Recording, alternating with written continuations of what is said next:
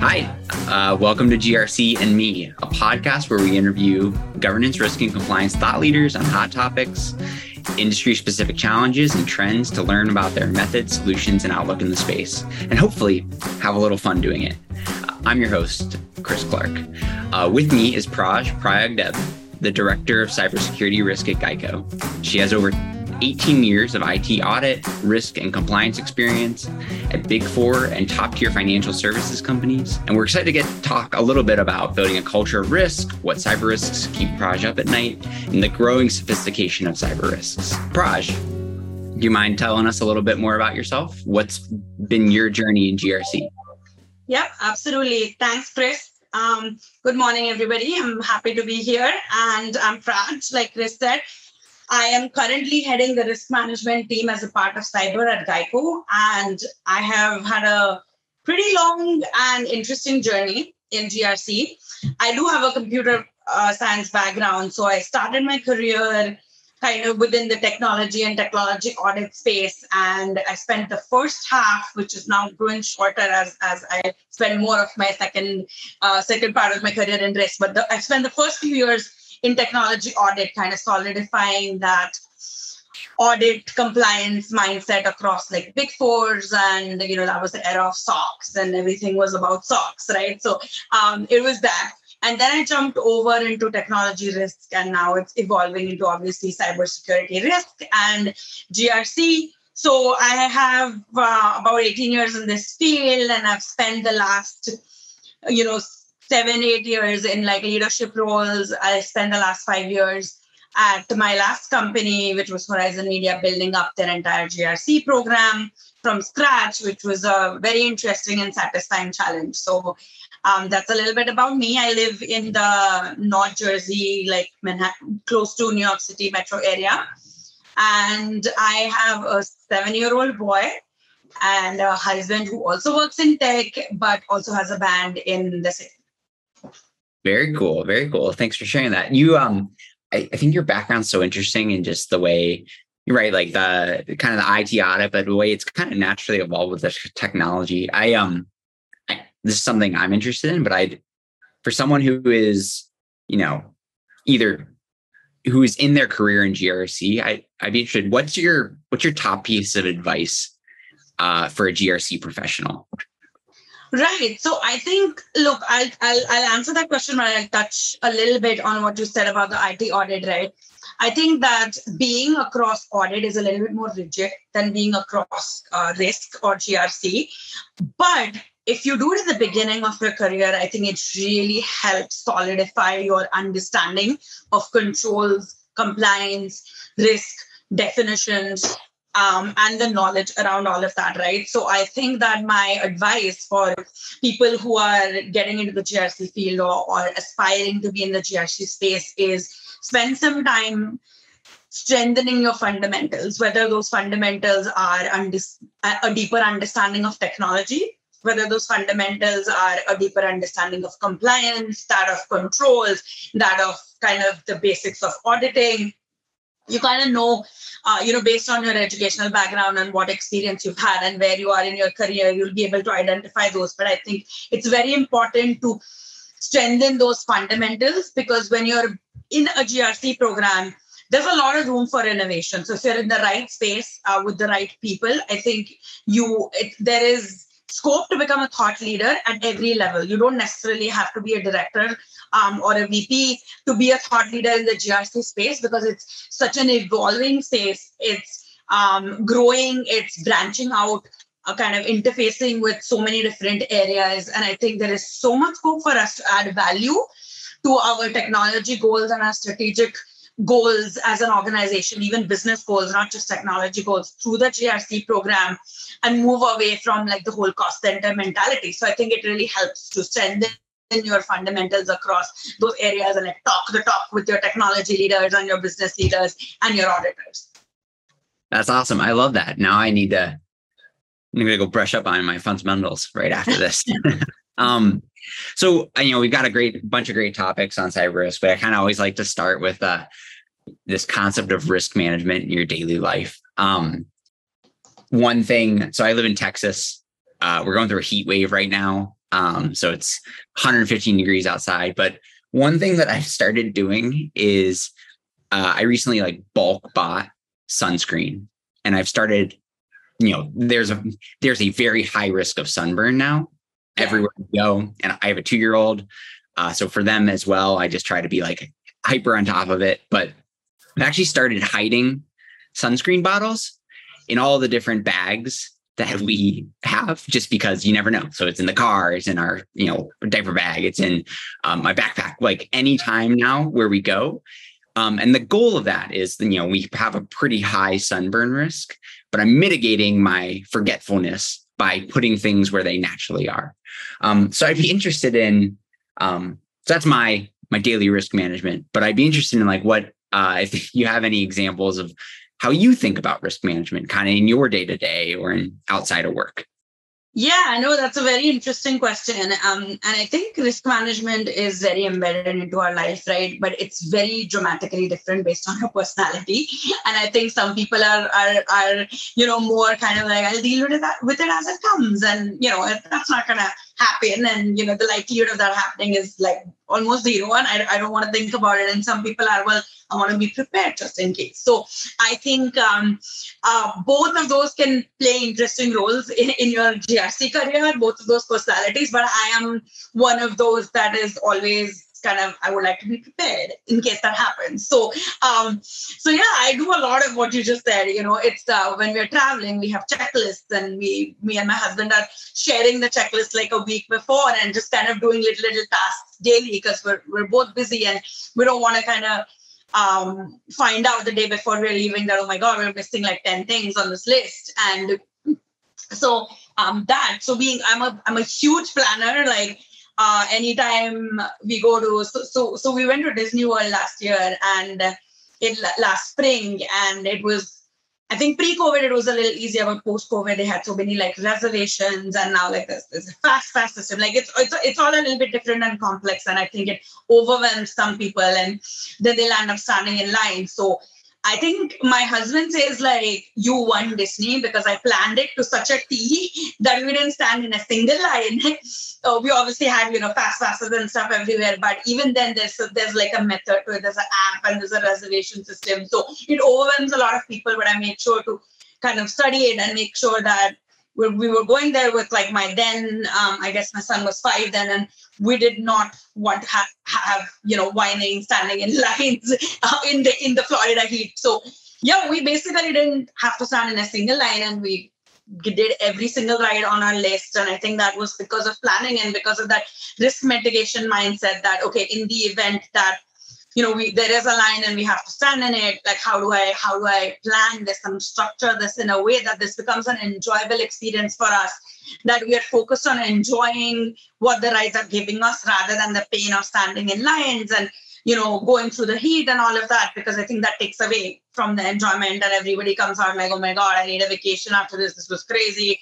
Blah blah blah. So i think that i personally think that uh, planning and risk mitigation in your personal life gives a lot of comfort and gives a lot of um, you know foresight um, into what can happen and especially as you have children.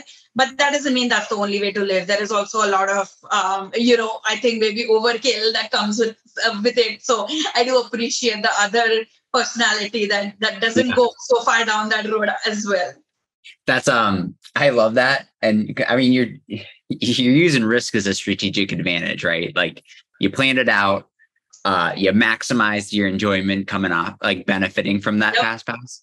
And it's interesting that you say that. Um, we should well we could probably do a whole podcast episode on um yes different in risk appetite thresholds between you know partners my yep, exactly because i'm i'm similar to you where if i'm going on a trip i'm packing the night before um there's a checklist i literally will go like top up on like shoes, sock, like everything that I could wear. My wife will wake up 30 minutes before we're gonna leave, and that's when she packs everything. And it, I'm like, how can you li- like live like that? That's like, how could you sleep going into that? Um, so yeah. I, I love that example. Um, So I guess jumping now, right? We talked. The example you gave is a little bit about like culture of risk, but um, you know, you've been a part of a lot of different organizations of different sizes, and you know, as a you know an auditor, you know, uh, probably an individual contributor, the director level. And how have you built a culture of risk in these organizations that you've been a part of? So look that's there's no one short answer to that question but i think that overall um, and again your contribution obviously does depend on your level but i think overall it is very important to have senior leadership um, buy-in into building a culture of less risk. They are going to want to do it. So it, it needs to be done at a few different levels. So at the c level um, you need to have you need to have the c levels believe that the man, mitigating the risk, managing the cyber risk or information risk, creating a GRC program is something that's going to benefit your organization. Now, you also, as a leader of the GRC organization, need to strategically align your goals to that of technology and business. And I, I don't mean one-on-one, that that's not going to happen, but you need to create your strategy such that you're enhancing their strategy, you're helping them, you're um, kind of driving their growth rather than pulling them down. But at the same time, you need to get their buy in on making sure that they do embed risk management practices as a part of their um, as a part of their culture right? So there's there's the reactive part of it and then there's the proactive part of it. So a lot of times companies get a, very caught up in the reactive part of it. And i think that speaks volumes about how leadership has looked at it right? I think good leaders need to take time to take a step back and build a proactive strategy for risk that is embedded into their culture. So they need to, you know, talk to their technology teams and leadership about risk. They need to make sure that everyone's aware of what's coming, everyone understands its value. Um, there's enough security awareness, there's enough training, and they need to remove the busy work from managing risk and focus on building relationships and understanding and building that strategic value together as a team. So I think all of these can be done at various levels, um, but I think the buy-in is is definitely key and, and it's important. But once you do have the buy-in, I think you need to do it at various levels. So just kind of giving you an example, you know, let's say you're an individual contributor and you know you're you're kind of managing risk and there's a risk that comes your way, right?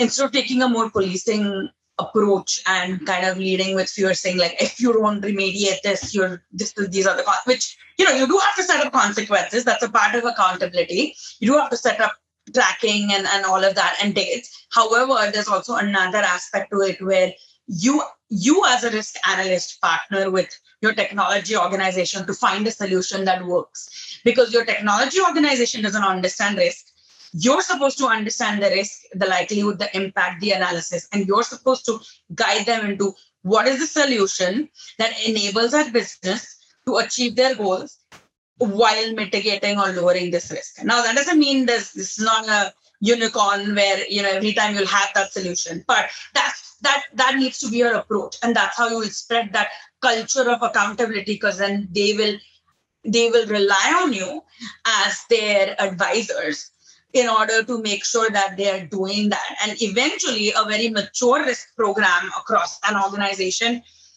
needs to include risk advisors in their daily business solutions. You're building a new application, you need to have risk advisors from your GRC team that will guide you into implementing those controls before your application is built. You don't have to wait for the application to get built and then for you for someone to go in and do an assessment and you point out like 15 different things that you need to mitigate, which is now you wasted everybody's time. So I think that's the goal. And these are the steps that we need to take from each level. Most organizations are, are not there um, on that, um, you know, in that sort of mature space where we can embed risk into everyday decisions because it's a relatively new field. But I think I have seen organizations take some tremendous strides on creating that accountability culture by continuous partnership, continuous innovation, growth, continuously uh, you know believing in the risk organization, giving them the autonomy to to buy tools, to build the program, to um, build relationships, to understand that and drive that. I loved all of that. The I feel like a lot oftentimes we as you're going through these programs, you're going to hear, you know, that exactly what you said. It's really tough to get the business to buy in on the risk management piece. And so much of that I, I think tends to be because um, compliance can be and like risk can be seen as kind of like the stick or the enforcer rather than the carrot of like how and so the the part that you mentioned around like there's goals at the top that the yep. senior and like aligning those that's such a powerful shift in thinking that yes. i think really like could benefit just organizations i absolutely agree i think that shift in thinking is absolutely needed as we grow from yeah you know the whole our whole world was SOX like I said 20 years ago. As we shift from that to a more sort of sophisticated, mature, embedded risk culture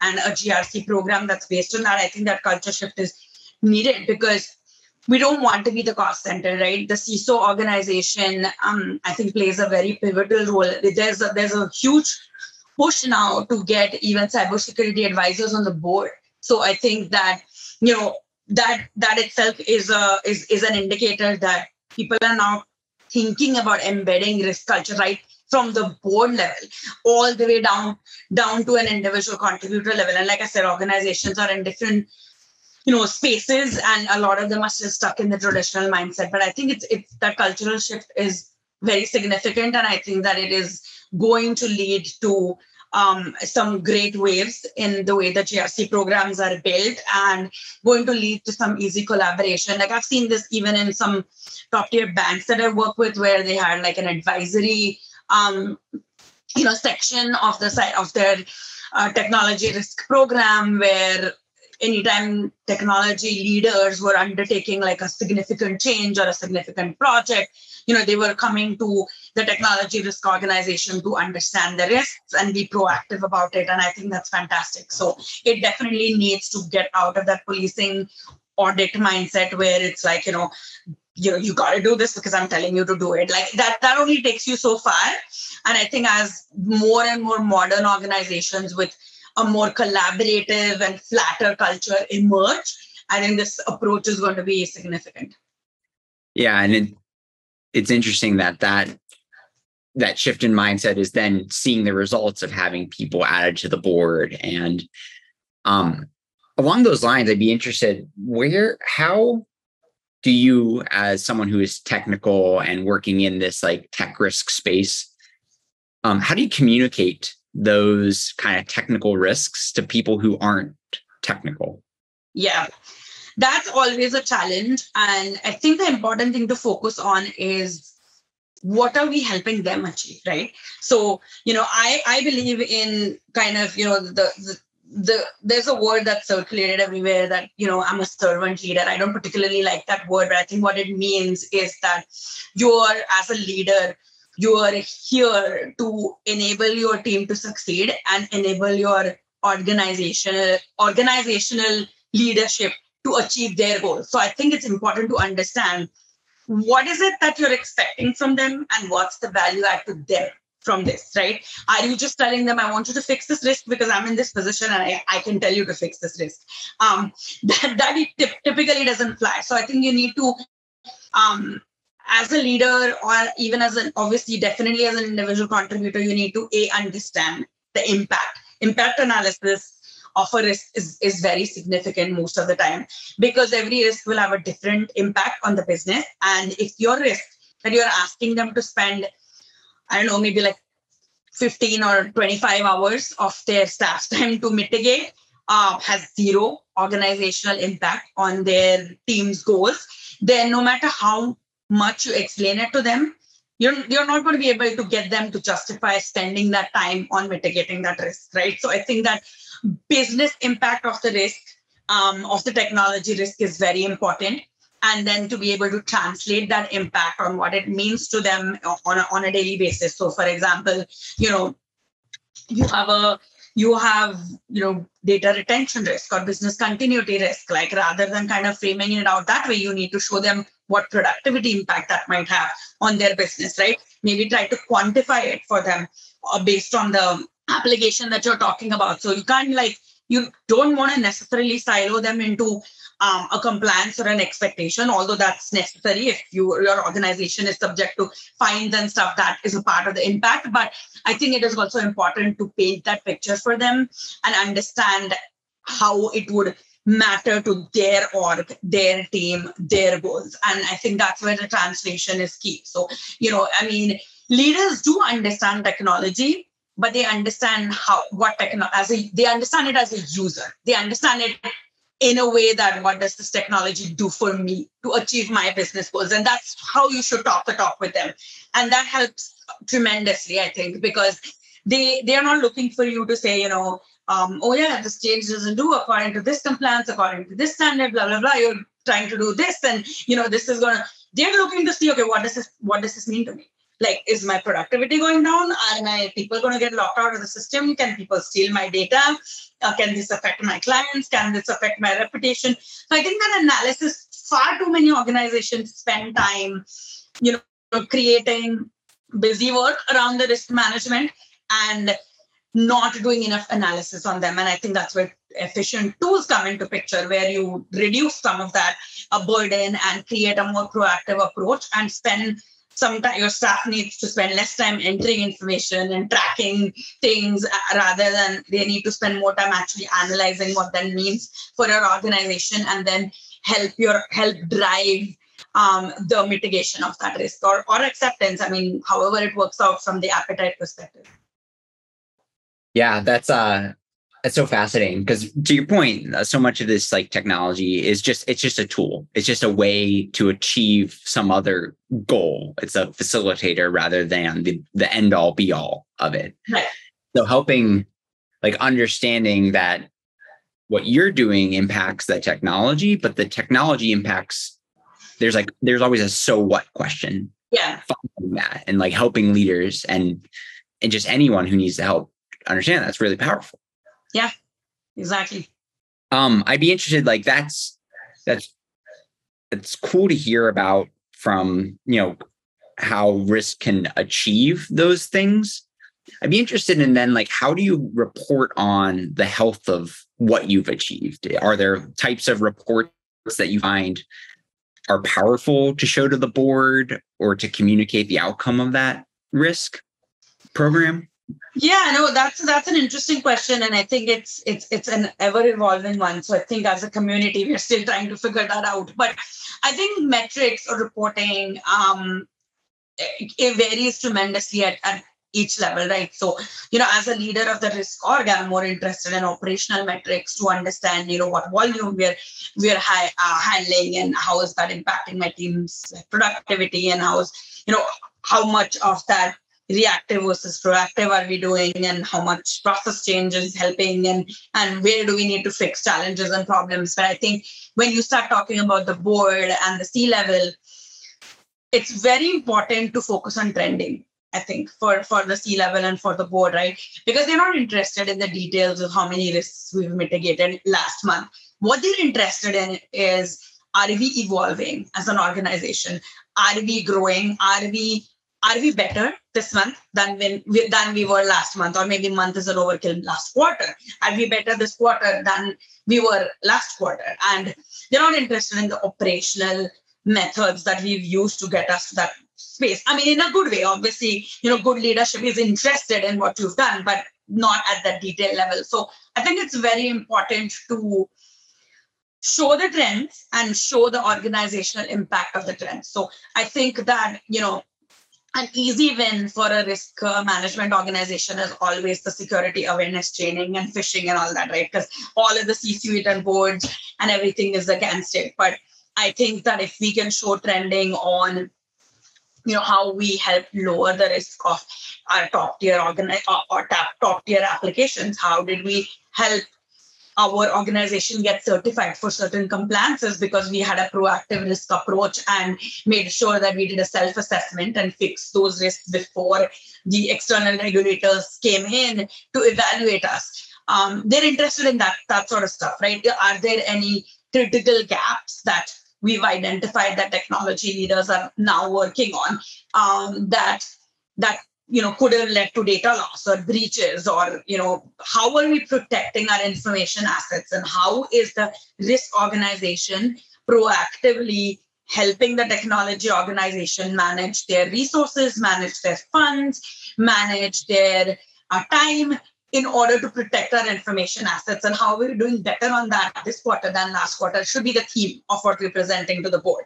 I think that's what they're interested in the most. So I think that's where analysis at every level is helpful. Because you want to make sure that you know you you again the proactive approach and analysis through all of your metrics that you have tiered metrics where you have the ability to analyze that trend that. Um so you know for example sometimes you do sometimes you'll have a bunch of critical risks come up one quarter and then they disappear the next quarter and then you have more critical risks the quarter after. So it goes up and down right? But there's always a story to be told behind that. And i think that we need to present that story if applicable to the board in a way that we're translating it into organizational impact.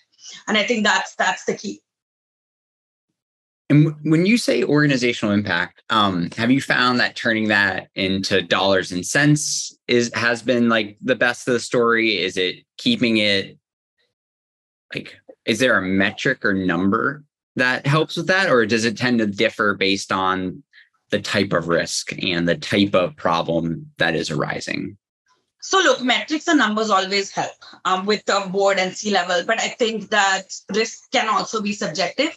So I think it's not always possible to quantify risk. It's possible to quantify the compliance piece of it, right? We, you know, if we weren't compliant, this was our fine, and this is what we were subject to, and this is the regulation, and, and this is what we like. This is how we became compliant. From a risk perspective, purely outside of the compliance um, umbrella, I think sometimes we can't quantify it. So I think then it's important to understand the organizational impact on the business. Like, did it help us get more clients? And again, you can't quantify and claim that all of the money that you've gotten through clients is because of the risk on. So you can't, can't quantify but has it helped you get clients? So, um, you know, for example, clients expect organizations to have a stable third party risk program if they're allowing you to handle their data. So how robust is your third party risk program? And if that has been robust and it has been iteratively kind of getting to a very mature space, then that's one way you can show organizational impact where it's helping you drive business because when clients come and ask your business teams like hey we're actually giving you data and you're on vendors and if you're sub- subcontracting that to like 10 different vendors how stable is your program and what do you do from it and then how do you manage the risks from it?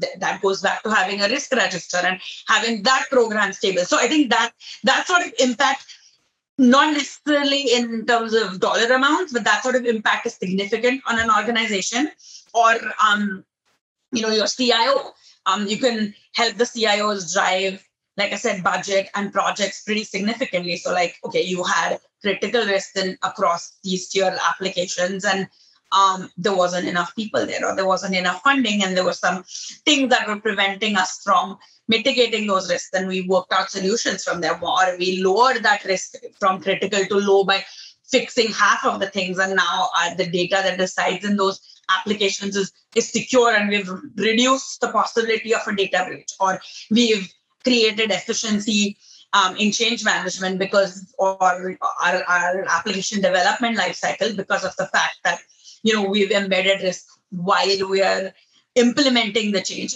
Stuff like that. These are just examples but they, there is a lot of qualitative analysis that you can do surrounding risk that the board would be interested in. But i think that the program has to be a little bit more mature for that because in order for us to get to that point we have to have a strong operational program which again i go back to this. I um, I've spoken at agility about the building a high value risk program and my, my method.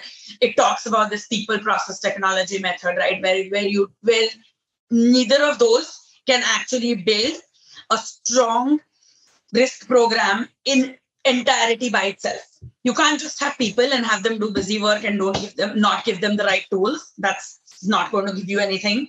You can't just have a tool and not the right people um, to actually use that tool and you can't have an inefficient process that you've built into the tool or have the people work. So I think that if you build your risk program uh, with with the, the combination of these three, and I won't go, go down, you know, super into detail on that because I think I'm I'm kind of uh, digressing from your question. But I think if you build that in a in a certain level of strength in terms of its foundation and then you build on that into a mature program then you will be able to assess that risk and present the larger organizational impact whether that's quantified or more of a qualitative opinion but it would it will be there.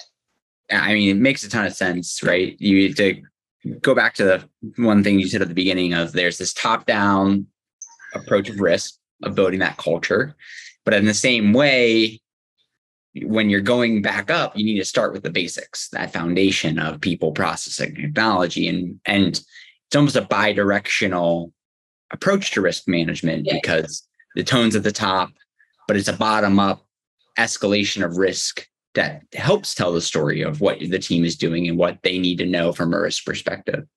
Um, one thing I'd be interested in is like what keep what always makes me worried is this concept of like unknown unknowns of you know if you don't if you're not aware of a risk then you can't really mitigate it.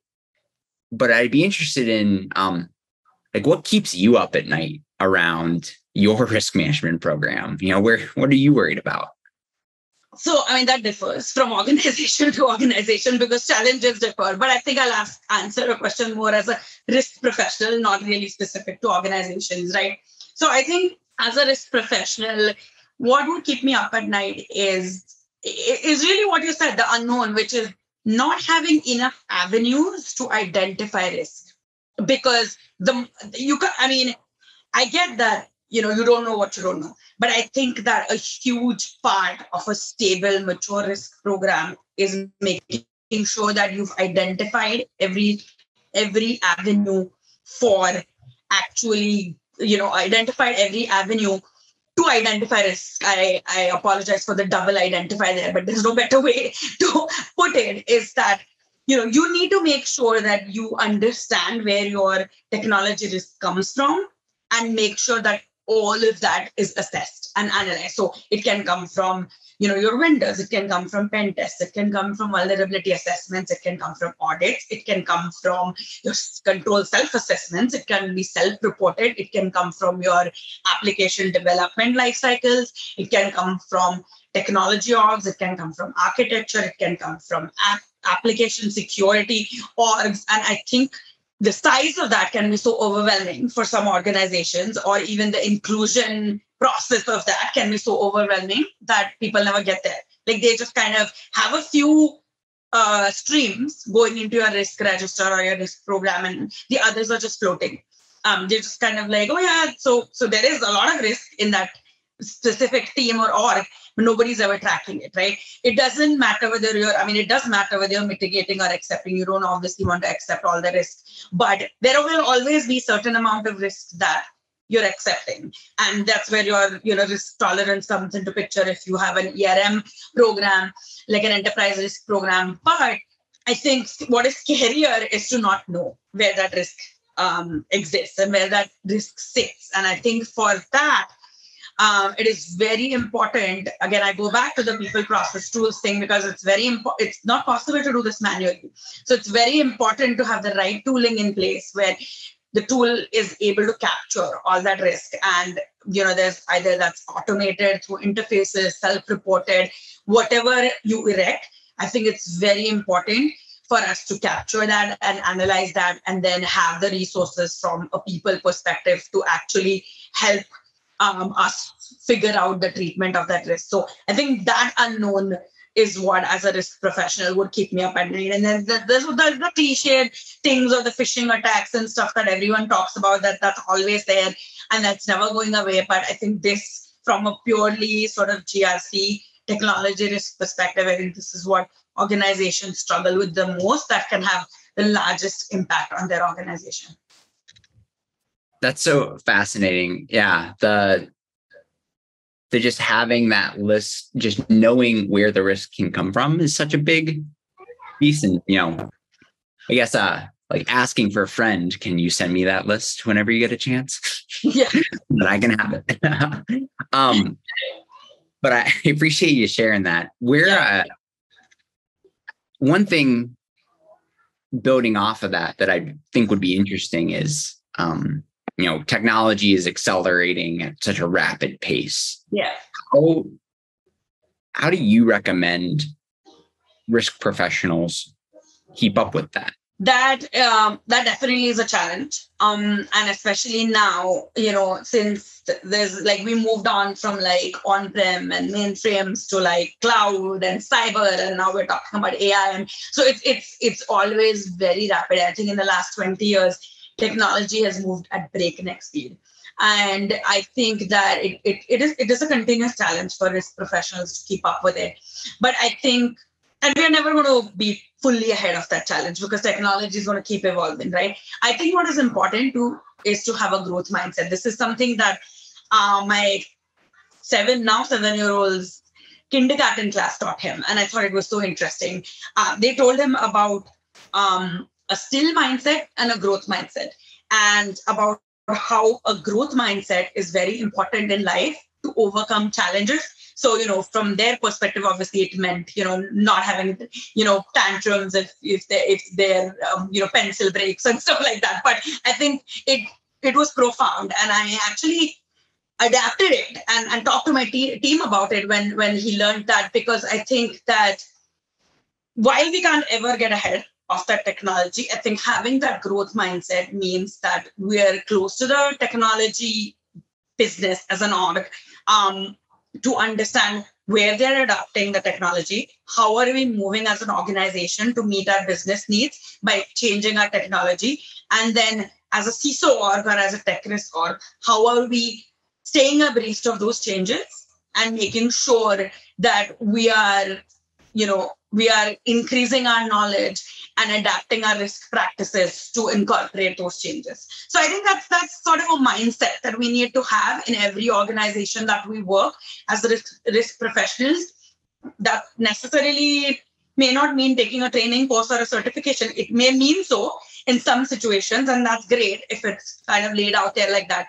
But in some situations, it simply means building those relationships to stay stay abreast of those changes, to stay ahead of those changes, to understand what's coming, to understand, you know, what's what's going to happen if those changes were to materialize, what's the business impact? How do we change our processes and our procedures to um, be applicable to that? So, like, if we use the same kind of set of questions as we did for our on-prem applications for our cloud ones, it's just going to kind of create a lot of unnecessary busy work. Like some of it may apply, but some of it just won't make sense. So I think just kind of staying ahead of that curve in your organization and a abreast of that, I think goes a long way. I mean, there's always going to be, like I said, you know, certifications and training classes, and I, I value them tremendously. So I think they will help. But the ultimate goal is to have that mindset that we're going to grow with organizational change. And then in turn, I think um, you know, I'm not a CISO, but you know, I've worked with a fantastic CISO in Horizon Media, and, and I will, I will, and, and I know a bunch of inspirational CISOs, so I will speak from you know that mindset as to you know a good leader will always make sure that that organizational change is communicated and make sure that the pace matches and make sure that he's empowering his own leadership or you know as a risk leader i'm empowering my team with the tools that they need to be able to scale to that change. And then that's why even in terms of grc tools i i place a great deal of um, I place a great deal of attention or I place a great deal of um, what's the right word I'm looking for, basically importance to scalability of a tool because as organizations adapt and they go through change, if you have a tool that doesn't allow you to quickly change, if your tool takes six months of you know 20 professional services professionals and a whole ticketed change management process and blah blah blah blah blah blah to make an organization and make a change to the tool because of a change your organization's changing again in those six months. So i mean not that i you know i'm not undermining the controls behind change management but i think that it's important for your risk program to be scalable. in in terms of tools, in terms of process, uh, in terms of uh, you know making sure that process changes can be quickly adapted into the tool. People can be trained quickly as technology evolves. I think that's how we we uh, keep ourselves you know at pace with that change. Even though technically we cannot ever outpace technology change, we can at least you know make sure our program remains current and relevant and and adds equal amount of value as we go through that change. I love the growth mindset piece. I think there's I think there's so much um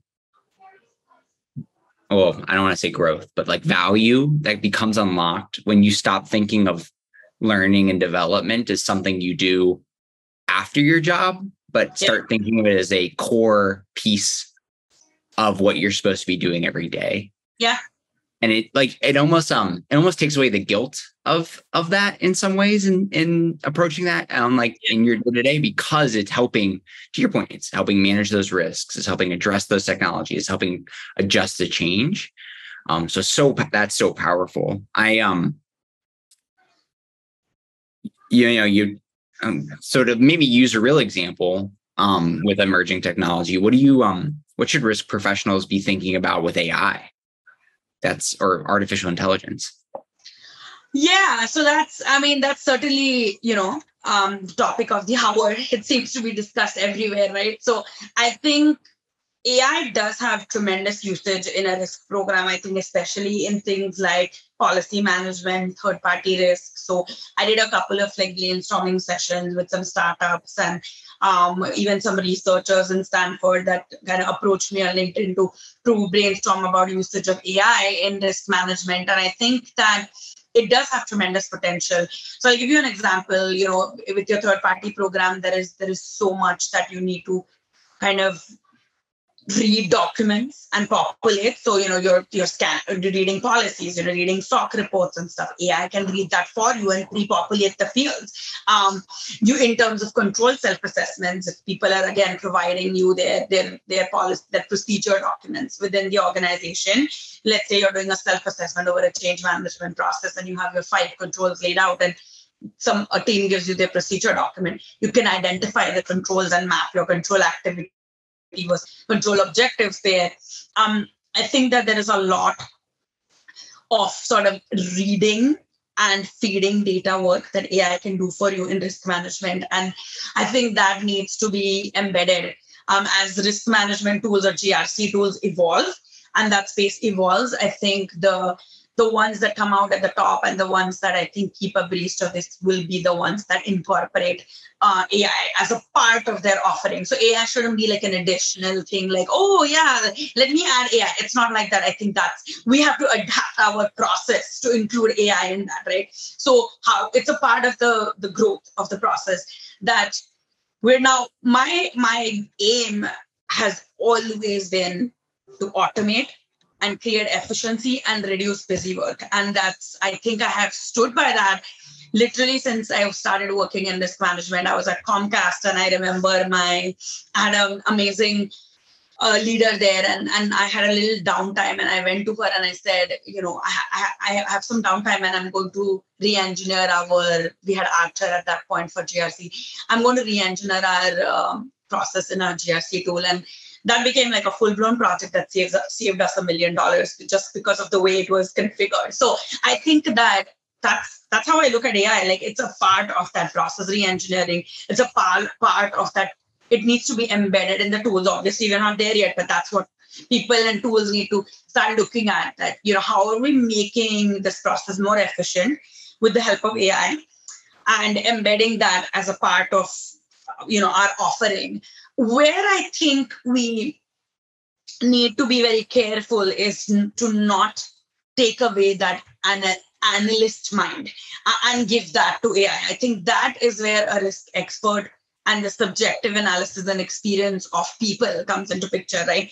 So I think that AI can be of immense benefit to create more automation, more efficient processes, reduce that like overload of scanning through documents, managing policies, and then gives that leaving us more time for analysis. So hopefully, you know, organizations that are looking to go from a huge scale of maturity can hopefully get there faster because you know now your tool is doing more busy work that's allowing you to you know for your that's allowing you to actually empower your people to focus on risk analysis focus on building relationships focusing on being more focus on being more proactive focus on embedding yourself in that risk culture that i talked about earlier. So it doesn't mean that i'm looking for ai to replace people which seems to be the common like fear and myth going around everywhere. Ai, uh, AI is going to take my job ai is going to take my job. That's i think ai is just one of the tools that we have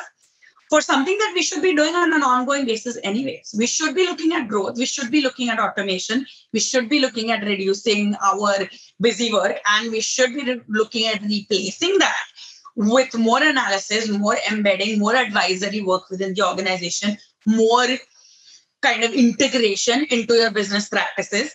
And for that uh, we need strong people so i think that you know co- contrary to popular belief of AI taking over jobs, I think that it's a very clear distinction between what AI can do for you, at least in the risk field, and how it can enable people to do better and make your risk program uh, a, a, better success for the organization. I, I love that. And it's what you just said is such a, it's been a theme of what you've talked about of, you know, technology is a tool and it's a tool to allow to like help people do their work better to do their jobs and make their lives better and easier and it's such a mindset shift from like kind of this almost fear approach of like oh a new technology is coming i can't do anything with it to tying it back to the growth mindset of oh a new technology is coming how can i use that to make my day better to make our company better exactly exactly Yep. Um, so those were kind of all the like the risk questions that I had. Um, we like to end kind of on this section called risk or that, which is kind of just a goofy uh approach of, but um with your other, but uh so my first one, you work you work for Geico. Um do you the Geico gecko or the Geico caveman? Gecko. Favorite mascot? Gecko? Yeah. Look, I've only recently moved to Geico, so I don't have too much emotional involvement in either of the mascots, but I have been a consumer of Geico insurance for a long time and I love okay. the Gecko ads. Okay. All right. Good. To, I just, I remember the, the caveman commercial of them in an airport just riding on this little escalator. And I just always laugh at that. Um, a more real one now is uh, okay. do you when you think about your like cyber risk landscape in your organization, um, do you think most cyber risks tend to originate from actions taken by people within your organization or outside of your organization? Um, that's a great question. So again, I'll answer that in, in a more generic way and not to point to any specific organization, but I think I think external is a bigger threat than internal in terms of cyber risk because I think that you know the, with the internal we I mean it certainly is something we, we need to assess and address as well. But I think that the, there's a solution for the internal ones in terms of strengthening our control environment, um, you know, kind of staying ahead of that in terms of assessments and technology, and we've discussed some of those things before. But in terms of external, I think that's an ever-changing landscape, right? I think phishing, uh, phishing attacks, um, the the hackers are becoming increasingly sophisticated, and I think that organizations um, are for the most part like most organizations i mean i don't want to use the word struggling because it doesn't mean that they're all you know subject to data breaches or anything like that they're not struggling from that sense but the, most organizations are needing to uh, invest in resources to combat that. And I think that you know there's there's the the, the vulnerability piece of it. There's the securing par- parameters like ops piece of it, and then there's the security education piece of it. There's the phishing monitoring piece of it, simulation piece of it. There's so many pieces, and they're ever changing. And I think that's that definitely remains to be a threat to the organization and will continue to be one because um, there's so many different pieces that have to fall into place that only fall into place after an attack occurs. We cannot like you said earlier you you don't know what you don't know right? So i think once an attack occurs we learn from it we release a patch we you know update our tools and increase our training and have more examples for a phishing phishing simulation. But that's only an aftermath. So I think that, and, and that doesn't mean I, I want to paint a negative picture of it. I think there's some tremendous work being done across organizations in terms of just like just awareness you know just that you would be surprised how much impact just security awareness creates on organizations. So i think there's certainly tools there that can help us but that's that definitely remains to be a bigger threat in my opinion. No i appreciate that. That's awesome. Um this isn't in the risk or that, but one thing that I wish I had asked during the growth mindset piece is uh, what books do you recommend to people uh, to learn, just to like learn, or and it can be from professional, just general professional development, or I, you know, I'd just be kind of personally interested in what I should read next. Yeah, no, that's a great question. So, you know, I actually was an avid reader, but I have to admit that I have reduced my reading since my son was born simply because being a working mom and a leader and everything has taken up all of my time. Um, so there's there's a, quite a few books that are that are on my on my radar. I do listen to some podcasts as well, but I love listening to inspirational leaders or reading about inspirational leaders. So, you know, I do read a lot of um, stuff about Barack Obama and just kind of strategizing and this isn't meant to be a political statement just strategizing his um you know thought process as a leader and understanding how he tackles problems and how he reacts to certain circumstances or situations when something happens in the country and how he reacts to it. Um i um i also love reading about like business leaders um you know just kind of like in biographies and in podcasts and ted talks and stuff so that's been more of my my thing lately than than books. Although I do want to eventually get back into reading more books. I do I do I do I still do read fiction books. My son's just started reading, and and I think now that's become a thing where it allows him to sit in one place for like half an hour, and, and mom gets to read a book for half an hour on the beach. So I think those um, I do keep up with, but but I think I also love reading books on like a positive mindset, like anything that is kind of encouraging you to to be strong and positive and tenacious because you are going to you know meet hurdles in your journey in your career. And i think problem solving is is a big part of how you can be successful and how you can handle those problems. So i think books on that i highly recommend. I also um and this isn't kind of a book and isn't what you asked but it's it's a tool nevertheless. My husband does uh, a daily meditation. And he um i need to do it. He I, I need to commit to it. Uh, but I, I i have to admit that i haven't been as regular with it as he has. But it's it's been something that i'm experimenting with and, and aiming to make it a more regular practice. And i think it really drives your mindset tremendously like way more than you think right? So i think it, it really drives like your problems are not going away. Your challenges are not going away, but how are you looking at them?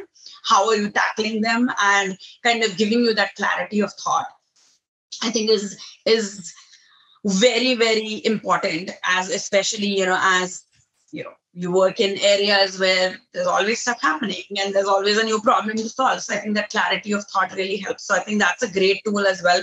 So anything positive, anything sort of growth mindset. I stay away from books that I stay away from books that almost project like type A success on people. Like I just feel like, you know, I think it's very important to embrace diversity in leadership and growth. And when I say diversity, I don't necessarily mean racial or ethnic or language. Diversity of thought is what I mean, right? So I think I I I ne- I don't necessarily um, I'm not a fan of books that kind of make you feel like you have to be a certain way. And then if you're a certain way and do certain things, you're going to be successful and you're going to be a millionaire. It's not like that. I think it's it's embracing who we are as humanity and it's um, embracing different thoughts and different ideologies and kind of taking them together. As a leader, I think our success lies in um, evolving our mind to understand how these different thoughts and different personalities and different people have a positive effect on your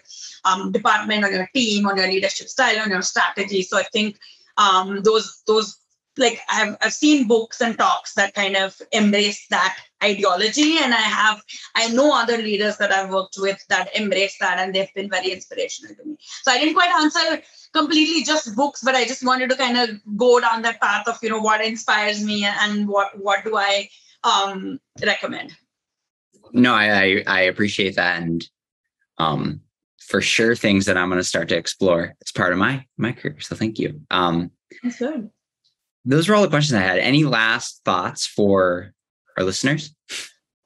Um, no, I think this was a fantastic discussion, and I encourage anybody that's you know trying to get into the GRC space um, to to be open, learn, grow. I think it's a very exciting space. I'm also uh, open to mentoring. Um, I have mentored people on LinkedIn, so you know if I'm on LinkedIn, Praj um, look me up. I'm happy to kind of mentor any uh, folks that are trying to get into the GRC space or, you know, not necessarily from a job perspective, although I can do that as well, but just also from, you know, a career growth perspective and stuff like that. And I think, I think it's a very exciting field.